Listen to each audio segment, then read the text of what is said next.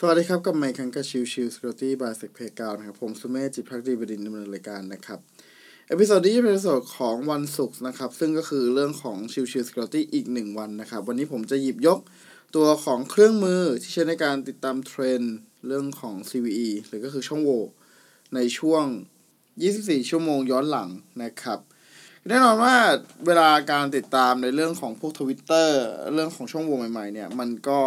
ใช้เวลากินเวลามากๆจริง ๆ นะครับ อย่างผมเองเนี่ยเวลาดูปกติตอนเช้า8โมงเช้าหรือ7โมงเช้าก็ตามเนี่ยจะใช้เวลากับการอ่านทวิตเตอร์ในช่วงค่ำคืนที่ผ่านมา ว่าเขาพูดถึงเรื่องของช่องโหว่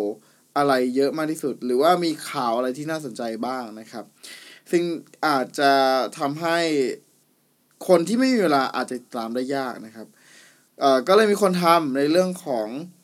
เว็บไซต์สำหรับการติดตามเทรนด์เรื่อง CVE หรือช่องโหว่นะครับ ในช่วง 24 ชั่วโมงย้อนหลัง โดยใช้ชื่อเว็บไซต์ว่า cvetrends.com นะครับ c v e t r e n d s com นะครับ ซึ่ง episode นี้นะครับ ผมอัดวันที่ 2 ธันวาคมนะครับ ผมเข้าไปดูในตัวเว็บไซต์ cvetrends.com นะครับ ก็จะเจอช่องโหว่ที่พูด ถูกพูดถึงกันเยอะนะครับ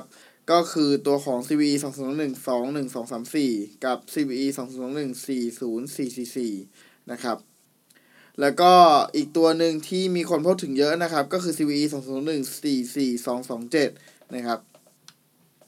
ขอไล่ไปเจอตัวนะครับ ถ้าเป็น CVE 2 0 1 4 4 2 2 7 เนี่ย จะเป็นช่องโหว่เรื่องของตัว Mailman นะครับ เอ่อ เป็นช่องโหว่ CSIF นะครับ โดยที่ เวอร์ชันที่ได้รับผลกระทบนะครับ ก็คือเวอร์ชัน2.1.38 นะครับซึ่ง CSIF ก็คือเรื่องของ Cross Site Request Forgery นะครับทำให้ตัวของ User นะครับ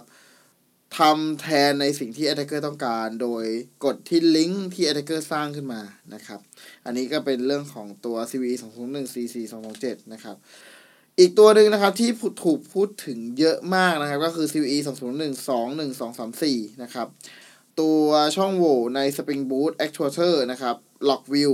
นะครับ เป็นช่องโหว่เรื่องของ Local File Encryption นะครับ ซึ่งได้รับผลกระทบในเวอร์ชันที่น้อยกว่า 0.2.13 นะครับ ดังนั้นเนี่ยเอ่อใครที่ใช้ Spring Boot Actuator Lock View นะครับ เวอร์ชันที่น้อยกว่า 2.1.13 เนี่ย ก็ควรจะรีบทางการแพทโดยด่วนนะครับ อันนี้เป็นส่วนที่สำคัญ นะครับ แล้วก็อีกอันหนึ่งนะครับที่ถูกพูดถึงเยอะในช่วง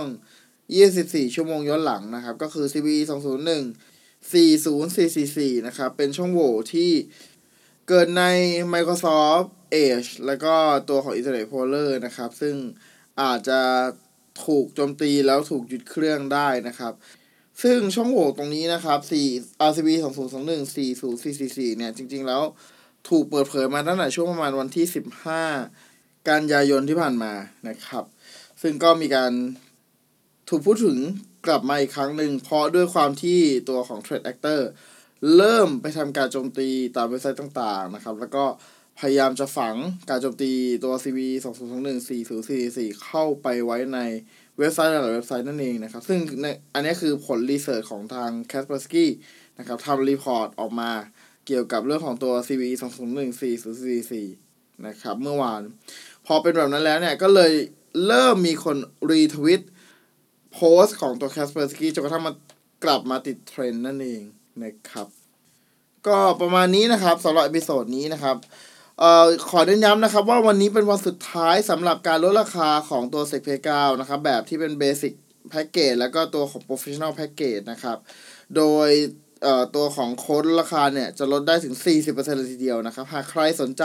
ที่จะเรียนรู้เรื่องของ Cyber Security นะครับ แบบภาษาไทยเลยนะครับ ก็